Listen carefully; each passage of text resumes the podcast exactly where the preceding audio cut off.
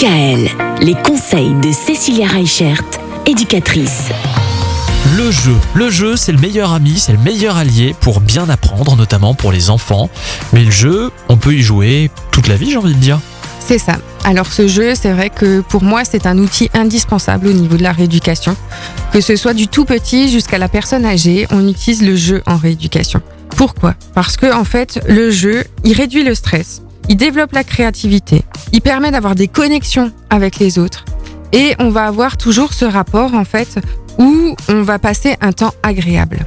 Il faut savoir que le jeu, c'est vraiment quelque chose qui est inné chez tout le monde. Et c'est important de développer cette culture du jeu. Parce que effectivement, au niveau des relations sociales, ça va pouvoir permettre d'augmenter des choses.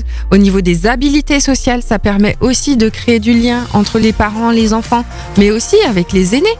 Quand on a euh, un grand-père ou une grand-mère qui apprend à jouer aux dames à son petit-fils ou sa petite-fille, ben c'est sûr, c'est un moment de plaisir, de partage, mais c'est aussi cette transmission avec euh, des valeurs ou avec euh, des règles qu'on va trouver chez l'un et pas chez l'autre. Et c'est ça qui va être rigolo à un moment donné.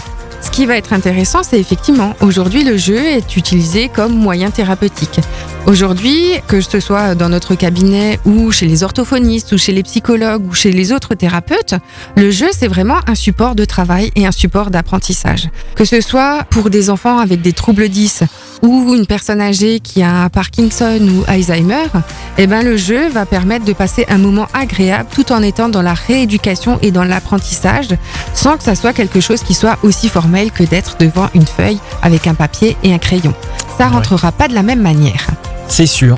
Mais voilà, il n'y a pas d'âge pour le jeu. D'ailleurs, même euh, quand on a simplement envie de jouer pour jouer, à tout âge, c'est pas interdit. Et c'est très bon pour la santé. Eh ben voilà, jouez, jouons.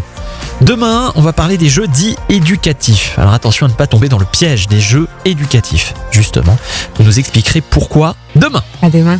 Retrouvez l'ensemble des conseils de DKL sur notre site internet et l'ensemble des plateformes de podcast.